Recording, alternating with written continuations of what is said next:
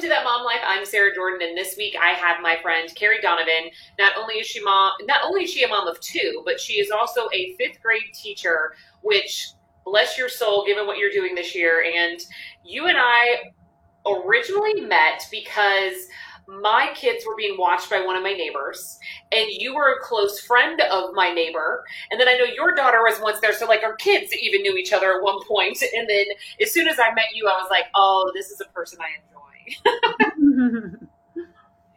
You're so super sweet. You're so energetic, and you have a warmth about you. And that's why I knew I wanted to have you on, because you've been posting these teaching tips. And we'll go back to the beginning really fast, but your teaching tips, tell me what's going on with these. Well, as you know, momming is hard. Momming is not for the faint of heart. Um, caring for children is not for the faint of heart. Um, being a parent is not for the faint of heart. Um, and right now, given that we are living through a pandemic, um, our new normal is not a normal that we're used to. And I believe it increases the difficulty extremely with being able to juggle and manage all the things you would normally juggle. But on top of that, keeping your family safe, keeping your kids safe, keeping your students safe, um, and finding new ways to do your job. Um, you mentioned that I was a fifth grade teacher um, with J C P S, and currently we are doing N T I two point oh. And doing that has chose is not something that was chosen by the teachers, but is one hundred percent what we feel is like what we feel in our house is the safest decision right now, given um, the state of our city, the state of Kentucky, and where this pandemic has taken our community. And so being at home, being a mom of two, with both of them also doing distance learning and juggling being their mom, being their school teacher, helping them navigate what they need to accomplish, along with teaching my twenty-seven fifth graders, um, is difficult. Um, I, so how how are you handling that over there? I mean, I, the best I, I too... You know what? I, I, the best thing that you can is really the only thing you can do, because you only can control so much. And I think if that's one thing that twenty twenty has taught me or forced me to reckon with, is that I only can control so much. And Absolutely. For me, focusing on the things that I can control has what's calmed some of my anxiety. For instance, some days the internet goes down. Yeah. And that seems like an easy issue on most days, but when you've got two to three kids in your house virtually learning and you're working from home, now you just lost your most essential tool. Absolutely. So I mean, that's, or it's like your your kids didn't sleep well last night and mommy's exhausted. Well, you can't really control that. You can try to add some caffeine on top of it. It's just, I feel like in twenty twenty, if you try to focus on anything you can't control, you will quickly drown. So and that every day. And that's where the teaching tip came in. Um, that is something I can control. And I have found tips and tricks and little hacks that have helped me kind of not just survive, but let others know that I see you. I understand what you're going through. Um, this is not easy. This is very difficult. Um, some people have a knack for online teaching and online learning. Uh, for some, it's like learning a brand new skill. And so what I wanted to do is I wanted to share things that have helped build that community with my students through this process so far, but also share with other parents and other teachers that are in the same boat as me, or have chosen and have been choosing to homeschool their children, giving them some tips and tricks that might help it make it a little bit more doable, and maybe something simple that they hadn't realized they could so, incorporate before. Since I'm in Indiana, we started school before Kentucky schools, and so we all we did have a choice actually to go in person, but we chose to stay home because it was what was safer for our family. And but even two weeks in, I wrote a blog about little tips and tricks I realized And that could mean something as simple as packing your kids' lunch the night before. So A, it's off mommy's plate, but B, it also feels kind of like school for your child as well, and you've got that taken care of. Or making the proper workspace for your kid, or even a portable workspace if that means they need to go to grandparents' house, or go in a different room, or go to daycare, wherever it may be. So what are some of your favorite tips and tricks so far? I know you've been doing a daily teacher tip, but what are some of your favorite things that have helped you stay together?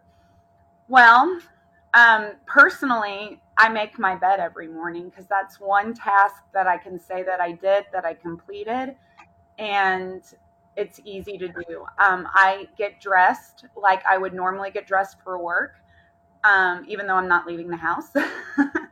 um, I have created a space within the house. I'm in a little corner of one of our rooms that is my like virtual classroom, um, my desk and my learning space. And I've created it so it's separate and has its own feel and vibe about it from the rest of the house, because I would think, I would have to say when this all began in March, the most difficult thing was separating what was home and what was school and work. And it's hard to disconnect when all the things are happening in the walls of your home. And so just creating a routine, um, a zen kind of space that allows you to do what you need to get done. And I did the same thing for my children. Um, my husband and I um, set up a, a very similar space for them in the same room, but in a different corner of the room. Um, for them to do their virtual learning. So they were still in the same room with me if they had questions or needed anything, but also had their own space that was separate from where we would normally hang out. You know, actually, I need to follow some of your tips. I was just talking to one of my good friends about this yesterday.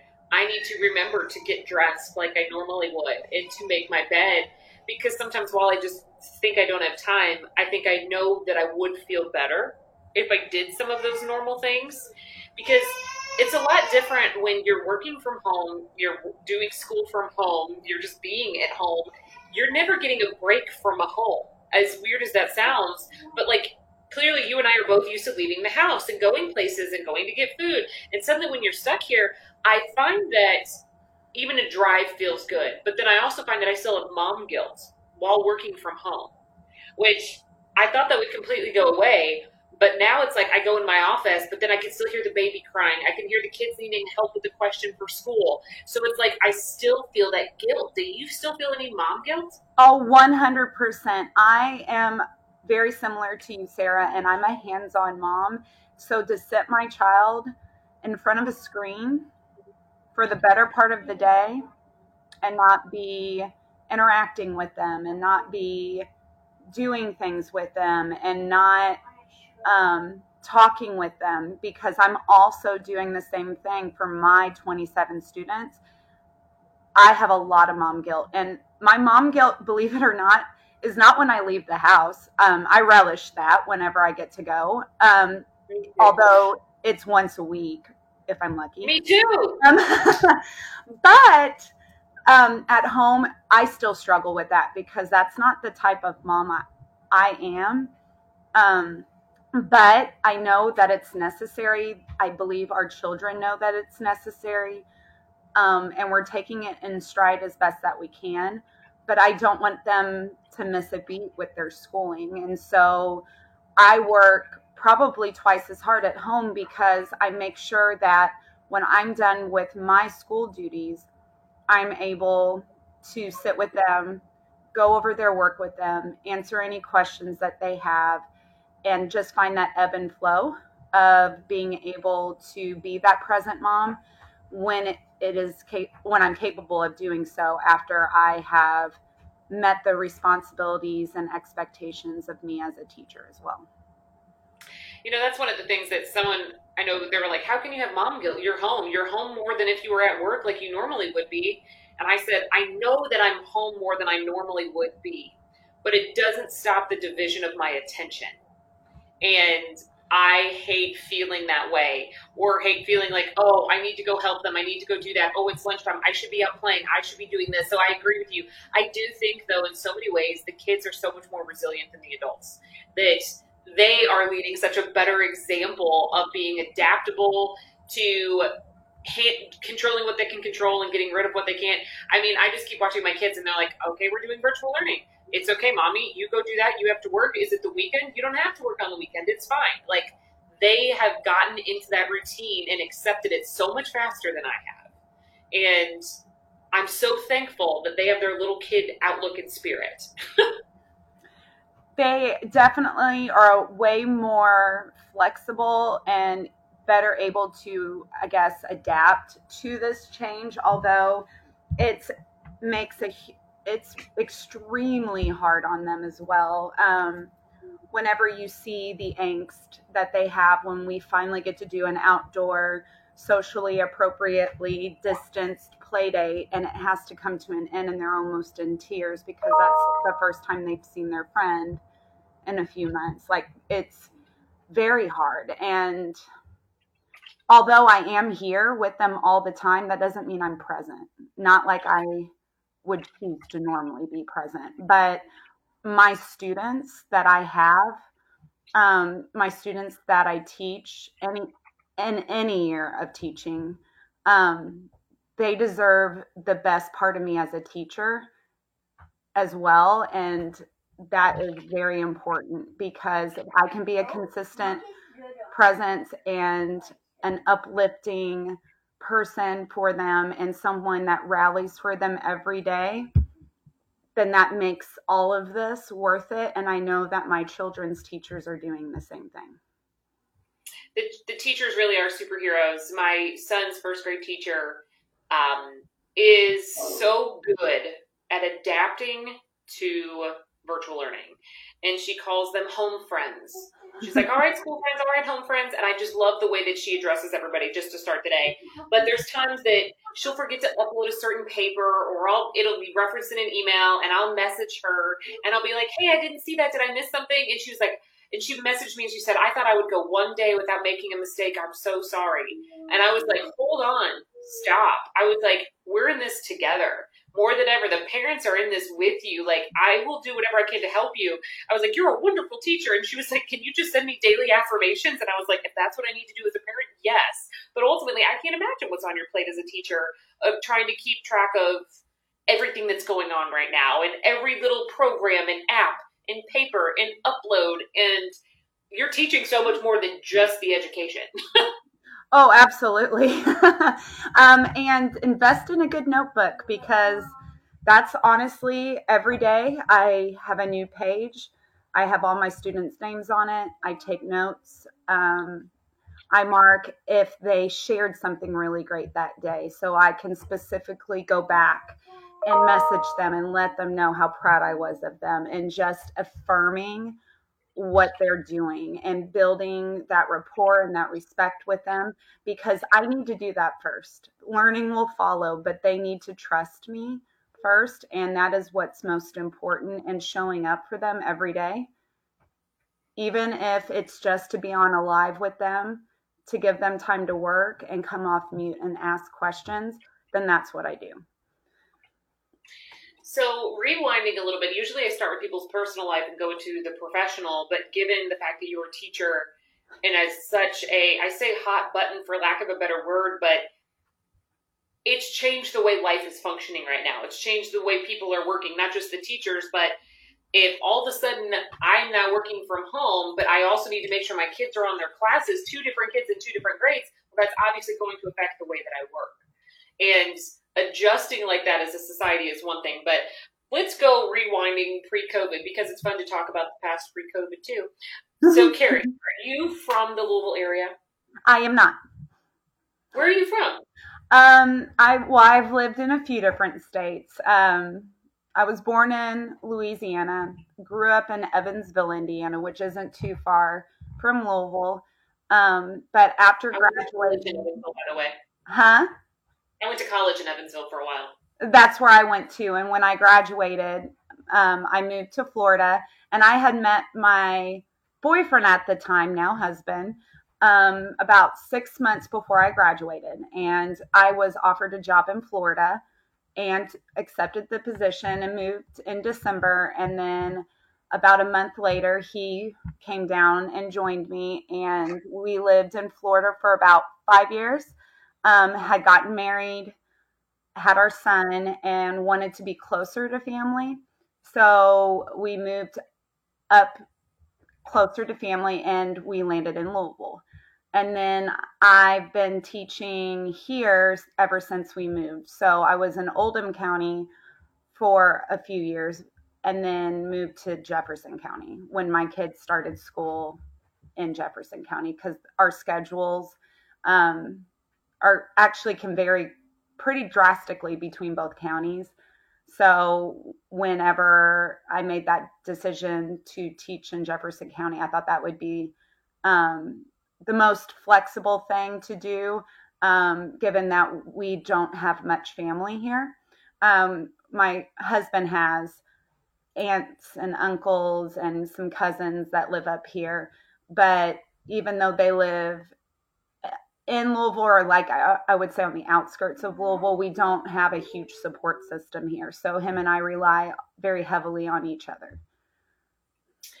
So you met your husband while you were in, with, you guys went to college together? Um, we did, but I don't remember ever having class with him, and we graduated with the same degree. What? So how did you meet him then? Um, he was a trainer at Bonefish, um, the restaurant. And when I started there in July of the year that I graduated, he was my trainer. That's hilarious. It is very funny. um, oh my gosh. I think I know where that Bonefish Grill is. Is it the one in Evansville? Yes. Yeah, I know exactly where that is. Look at that. A match made. So you guys have been together then since you guys were young. Yes. Um, we will be, we celebrated our, let me do the math. Our twelve-year wedding anniversary this year, um, and we've been together about fifteen. So you now have two kids. How old are your kids now? Uh, Colin's ten and Willow is six. Colin will be eleven at the end of the month. So is wait, is Willow in kindergarten now? Willow's in first grade. Okay, so Willow and my and Camp, my oldest, they're both in first grade then. I thought that Camp's seven, but he just turned seven. He's one of the oldest ones in the class because of the age cutoffs, but I knew that they were pretty close in age. Yes.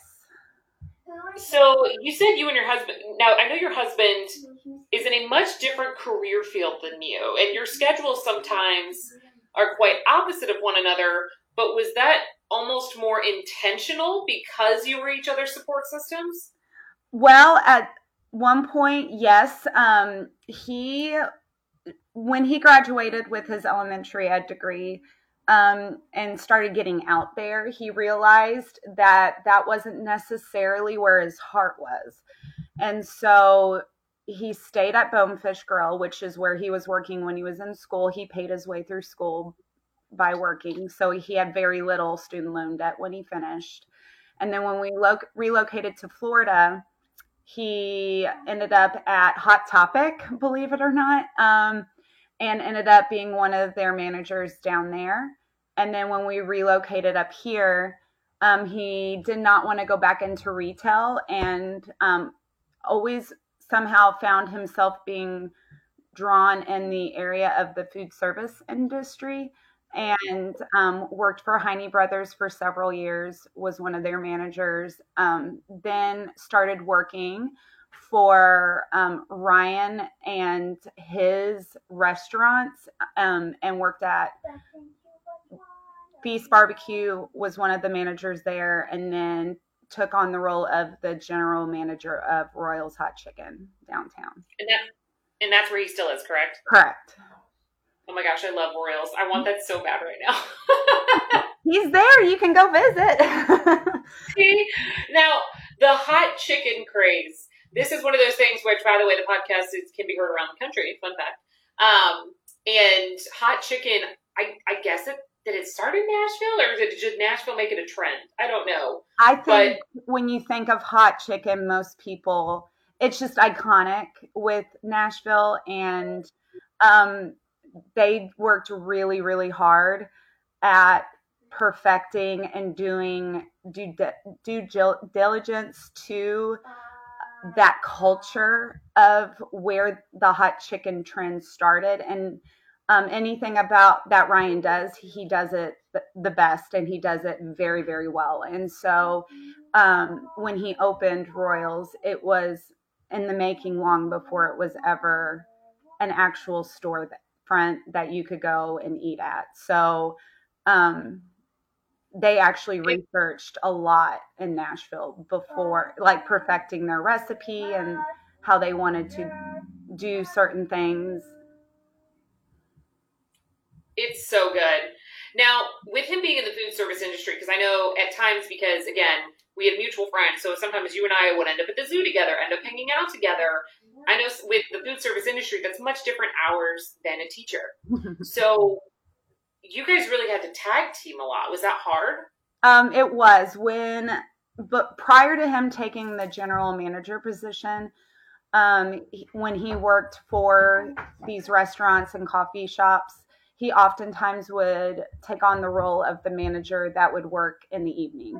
So during the day, he would be at home being like the caregiver for the children. So at the beginning of our conversation, you mentioned um, those non-traditional roles whenever, you know, dads are the ones that are staying at home. He was that dad. Um, and then when he got offered this position, Meredith, our mutual friend, Um, happened to have an opening, and we were able at that time, both financially and with um, somehow some bit of luck, to be able to send Willow to our mutual friend's house to be cared for, um, which allowed him to take on that position. Um, otherwise, he wouldn't have been able to move forward with that, because it's just with not having like our parents here or any of our siblings here, it's, we don't have, like, I can't run to my mom's house quickly and ask her to watch the kids, you know, if something comes up. So yeah, there for a long time, we did tag team. Um, now with how things are and both of them being in school, um, it made it a little bit easier. We may have had to do after school care until one of us was able to get there, but it's easier now. But since since COVID, um, they're obviously here with me. So all the time. So is it all the time? You were all always the there. Ever present mommy. um, actually, that's exactly how it has been. I mean, I've always had to leave the house and go to work and everything, but my husband now has to leave and go to work, and I've been home working since March. So the kids just know I'm here every day, and that's like, but I never get to leave. um, Now, as from a relationship standpoint, how did you guys sneak in like a date night or like focusing on you all?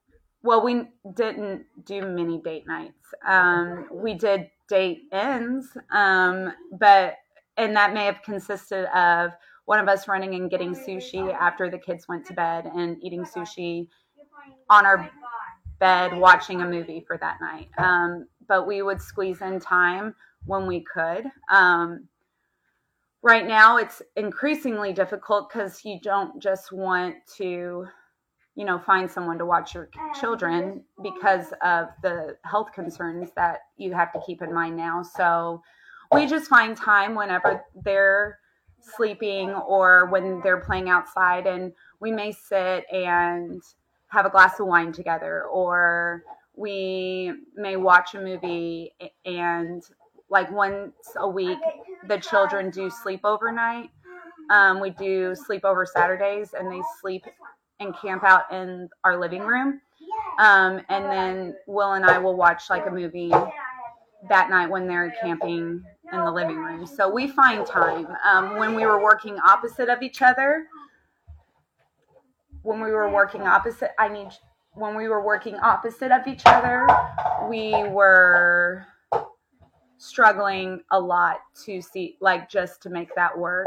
Um, thankfully, we would have some flexibility, like when family would come up and visit, and they would watch the kids for a few hours so we could go out, or a close friend would. So we find we're creative, because doing this for as long as we've been doing it, um, we know it's important to focus on each other. So we just try to find time when we can. It's not always easy and it's not always ideal, but it's important and it's necessary. And he is one hundred percent worth every bit of that flexibility and trying to make those times cut out of our daily schedule to just focus on each other. So, you know, my, when I first, my husband and I first met, I was also working opposite schedules. I want to say that for the first, hmm. I'm, it's funny. I think I'm good with dates until I do something like this. I'm like, wait a second, when did we switch? I mean, it was probably two thousand eight when we met until twenty twelve. So four years, he was working first shift and I was working second shift. And basically I would say hi to him in the morning and then he would be in bed by the time I got home at night. And then we'd share weekends together mostly. And you do kind of just figure out ways to find time.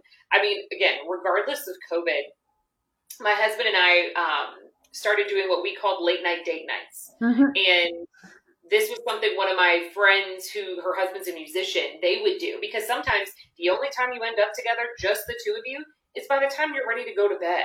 So our bedroom, I feel like, has become our sanctuary. And even pre-COVID, COVID or not, my husband and I, our late night date nights would literally consider of us watching our whatever T V show we're watching, or watching a movie, getting some sort of fun snack. It's funny you mentioned sushi in bed, because we literally just did that on Saturday and like went and got sushi. And after all three kids were to bed, we sat there and watched Marvelous Missus Maisel eating sushi at ten o'clock at night.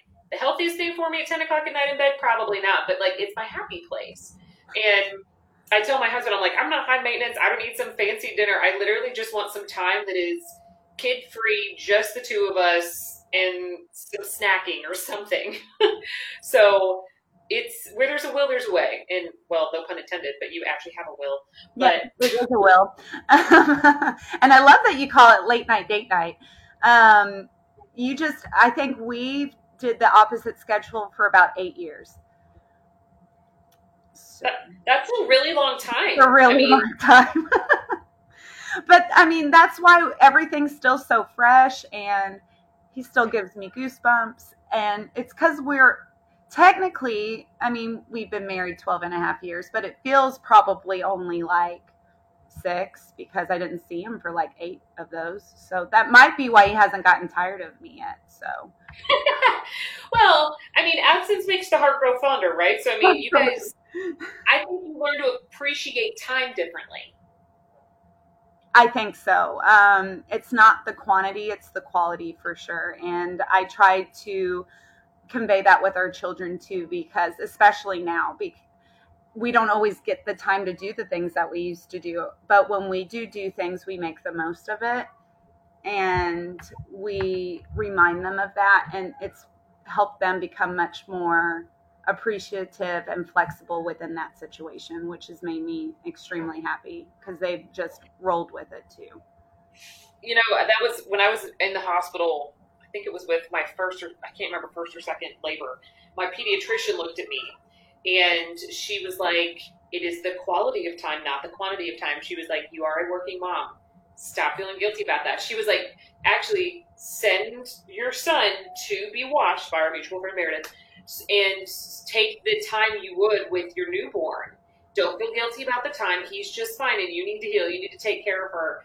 And that quality of time versus quantity of time has become a mantra in my life now for at least the last five years.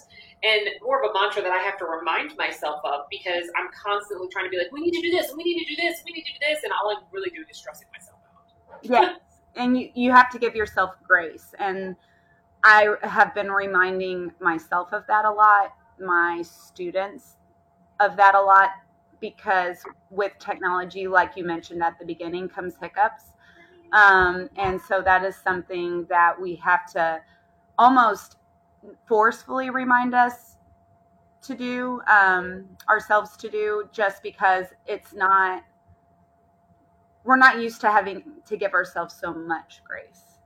But we're not perfect, we're human. And what makes us learn and grow more is by making those mistakes, but it's how we handle them and how we push through those difficulties that I think have really made the biggest difference, both in my personal life and professional life and as a mom.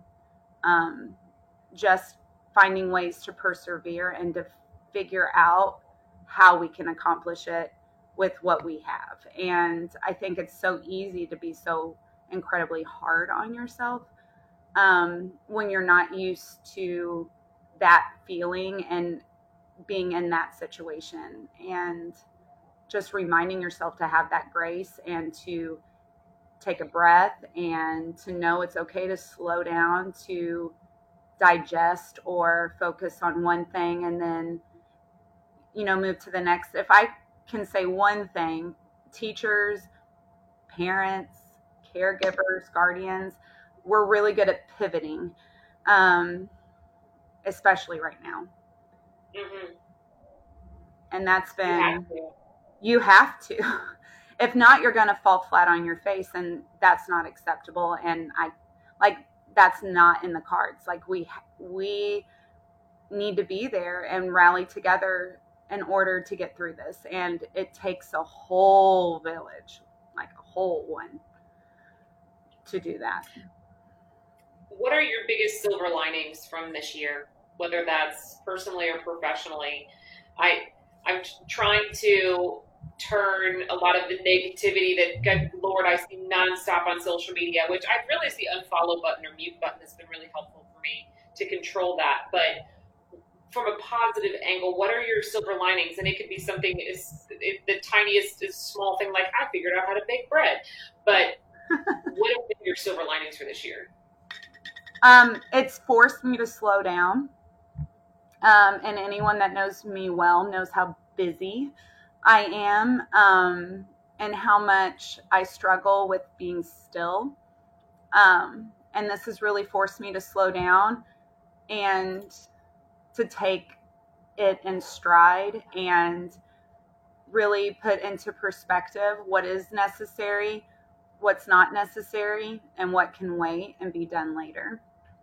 Um, I've also felt like I've got to reconnect with my children in ways that I hadn't connected with them before, but also I feel like I've been able to reconnect with things about myself that I may have pushed to the side because I was worried about how it may be received or how someone else may view it, or if it would be okay. Um, and through all of this, one of the things I've learned is if you, you need to live your life unapologetically. Like, it, my life's for me, it's not for anyone else. Um, and I need to do what makes me happy, what adds value to my life, to my family's life, possibly to others. And you know, you can't always worry about what other people are doing and what, where other people are at and what other people are thinking. And that includes, like, people who are close to you. I can control what is going on with me. All I can do with everything else is, you know, just be present and, you know, roll with it. Like, like you said, I don't have to follow. I can mute. I can um, disconnect. But if anything, I think I found more of my voice through all of this as well. Again, there's so many reasons why I knew I was like, I'm going to talk to Carrie, because you're one of those people that I also just think you're you very are you're you, and you're not necessarily what people expect. You're you're You're awesome. And so is your husband, and your kids are so cute and fun. So it's, even though I haven't seen you in a minute, then again, I haven't seen most people in, well, at least six months at this point. You're one of those people I always enjoy following. And now when you started the teacher tips, I think my favorite was your little caricature. Was it Flat Carrie? Oh, yeah, it was my Bitmoji Carrie. Um, so there's a children's book called Flat Stanley. And in the teacher world, like that, if you teach in a primary grade, like a lot of teachers have given a Flat Stanley picture um, to their students, and they go on adventures with the students, and they document it and take pictures and things like that. And Bitmojis are really, really, really popular, especially in the education world right now. So it was just an easy kind of pivot or take on that book. Um, I teach fifth grade this year, so I'm not one hundred percent sure if my students would want to be the ones doing the, um, like taking me, Flat Carrie, on those adventures. But um, to, to adjust it for my fifth graders, I um, have thought about possibly, I have friends that live all over. And so seeing if one of them's willing to kind of start it and sending myself, Flat Carrie, to them, um, have them document things with Flat Carrie, and then them sending it to someone else, and let's see how far I can travel. Um, and I think that would be very relevant for fifth grade. And it would be like taking them on a field trip without them having to leave home. And right now, there is something to be said about that. So, can you please have a little look at the adventures of Flat Carrie? Oh. maybe that will be, maybe that will be my next thirty days. I don't know. Um, I've never. It's something been... where if people do it, you can compile it into a little book. Here's the adventures of Flat Carrie, and then have the kids write the captions. I went to Evansville and I did this, and then I went to Arizona. um, and what a neat experience for fifth graders! Like we could write about what was interesting. We could ask questions to the friends that are taking Flat Carrie on the adventures. Like I'm thinking from the teacher standpoint, how many writing opportunities, yep. history lessons, um, reading lessons, um, possibly. We totally do history lessons or geography lessons based on where you are. And math, how far we traveled. Like we can calculate approximately how far we traveled if we know, you know, the starting and ending point, like how many miles did Carrie travel? Like it could be an all-inclusive unit for sure. Um, so we just made an entire curriculum. I love it. Yes, I've covered. Well, I'm pretty good with that. Um, I mean, yes, it is your job, but I mean, this one's super cute and super N T I and virtual. Yeah, and it's just I don't know, like being stuck at home and. It's just one of those things like I, I want, I've never been one to over post on social media. You've known me for a while. Yeah. Um, and I just thought that if this is something that is really making this bearable and doable and fun for my students and meaningful, and it's helping how we cope and handle things in our own home, um, why not share it? Because things like that aren't meant to be kept to yourselves. Like teachers thrive because we have each other, because we work together, because we have the same common goal when it comes to our students. Um, and I wanted to be that person that could just share some things. And some of them are really simple. Um, and others are very silly and fun, like the Flat Carrie. Um, last night I took a ruler and a thought bubble and a Bitmoji picture of myself. And I made like a little sign I can hold up while I'm teaching virtually that says, "You're on mute," or "I can still see you." Um, and exactly. It sounds so silly, but my students, they sometimes forget that, yeah, we're meeting virtually, but your camera's on and I can see you. And so when they're, and so this allows me to just kind of hold up my sign. They see that nonverbal cue and they get it under control. So, you know, I think it's been pretty amazing and actually something that I think kids will take with them forever. I mean, think about how much me in a common workplace and you as a teacher digitally, what we've had to learn in the last six months, oh my God. Whether it's anything from a Zoom meeting to Google Classroom, whatever we've, We have had such a steep learning curve. Meanwhile, my five-year-old who just started kindergarten, in the first week of school, they did a lesson on digital citizenship. And I thought, I think adults need to take a class on digital citizenship. And part of that di- digital citizenship, which is really hard to say now that I say it multiple times, um, they too are holding up little mute signs. and eyes up here. And I mean, my five-year-old, I'm pretty sure knows how to use Google Meets better than some of my coworkers. I mean, because they're using it day in and day out all day long. And I mean, these are things that they're going to know what those little symbols mean, how to read those words, what digital citizenship means, hopefully from here to come. I think that is a, and now going to be a part of curriculum probably forever in some way. Well, and still with us, there's still so many unknowns. And I think above all, it's going to teach them how to be flexible and how to adapt and be resilient and persevere and work efficiently. Um, so many life skills that they may not have necessarily gotten the opportunity to learn at this age. And I think that's a plus. Is it ideal? No. But I definitely think it's giving them skills, lifelong skills, that are definitely going to prove helpful, whether they're inside a classroom or learning from home. I totally agree with you. And again, that's something I keep reminding myself too, with me and my coworkers, how much we've learned, how much we've changed, our clients, the businesses, everything we do, every industry has been affected in some way.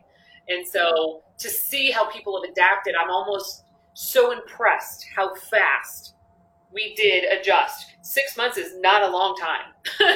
And where we've come from March to now, oh my gosh. I mean, who would have ever thought this is what school would be this time this year? But it is, and it's happening, and we're adjusting.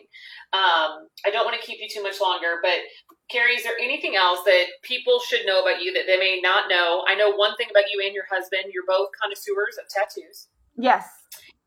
You've got some beautiful ones. um, How many tattoos do you have? Oh, over twenty. Really? Uh-huh. It's grown since I've seen you last. Um, and well, I mean, you don't have to, to be a teacher, you don't have to look a certain way. You, no. um, the way you look does not dictate what you're capable of. And I love that I work for a district that allows you to be that, just that, like to be great for who you are, not for how you look, because I've worked in schools where it's not always deemed appropriate um, to have, you know, piercings or tattoos, both of which I have. So it's, it's wonderful to work for a corporation that sees that and knows that we're there for the students and we're great regardless of those outside factors. Um, and on that note, um, I'm incredibly thankful, and I don't think we would have been as successful with our virtual learning if it had not been for the administrators in our buildings. I know that oh, yeah. the school I'm at, my support system there is phenomenal, whether it's the principal, assistant principal, um, any of our coaches, um, my teammates, my other coworkers. Like, it is unreal the amount of family, I guess, that you have within those buildings, even though they're not blood. The way we're supporting each other is just incredible. And that, like, that's amazing. And you don't always get reminded of that as frequently when you're in the building every single day. You know, your your usually your teammates are there and are rallying for you and your administration, but just to see the way that we're pulling together just solidifies the um, culture and the climate that run through our schools. And I'm so incredibly grateful. And I know many other teachers and other schools feel exactly the same way. Like it, it, it's been unreal to just see the support that has come out of this. Um, I'm getting ready to start a P B L, which is project-based learning, and um, something I would definitely want others to know about me is we, being at the school that I teach at, I teach in a very urban part of Louisville um, with children that deserve the very best of me, and a safe sp- space to learn and feel safe and to come to, whether it's virtually or in person. And our project is going to be, we have um, courtyards and some outdoor spaces that are very underappreciated or unused, and why no one's utilizing these or why they haven't been utilized since I've been there um, has always been in the back of my head. And my principal um, is fairly new to our school. I was hired by our previous principal, and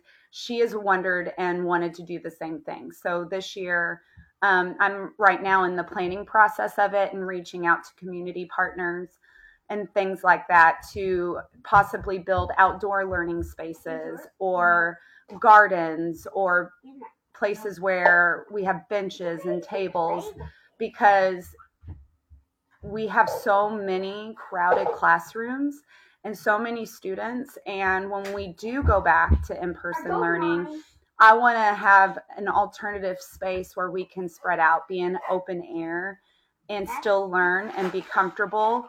And I want my fifth graders to find that leader in them and being the leaders of the school, and them choosing how they want to morph these spaces um, and write a persuasive piece to make those changes and to build a model or a blueprint and write a proposal. Like, I'm so incredibly excited to start that, and I'll probably be documenting that journey as well.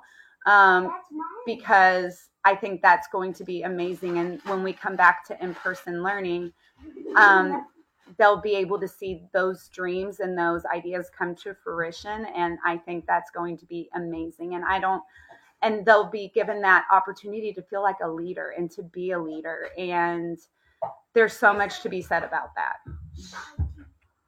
The amount of pride in seeing something with your own two hands being built, um, and to, like you said, there's a whole different level of pride there. So, Carrie, you're just wonderful, and I appreciate all that you do at, for as a mom, as a fellow working mom, as a teacher in twenty twenty, and a teacher in general. You are truly one of a kind, so unapologetically yourself in every single best way possible. Oh, thank so thank you for taking the time to be on my podcast today. You are wonderful, and thank you for all that you do. And if you ever need anything, I'm right here. Oh, Sarah, I will remember that. Don't you worry.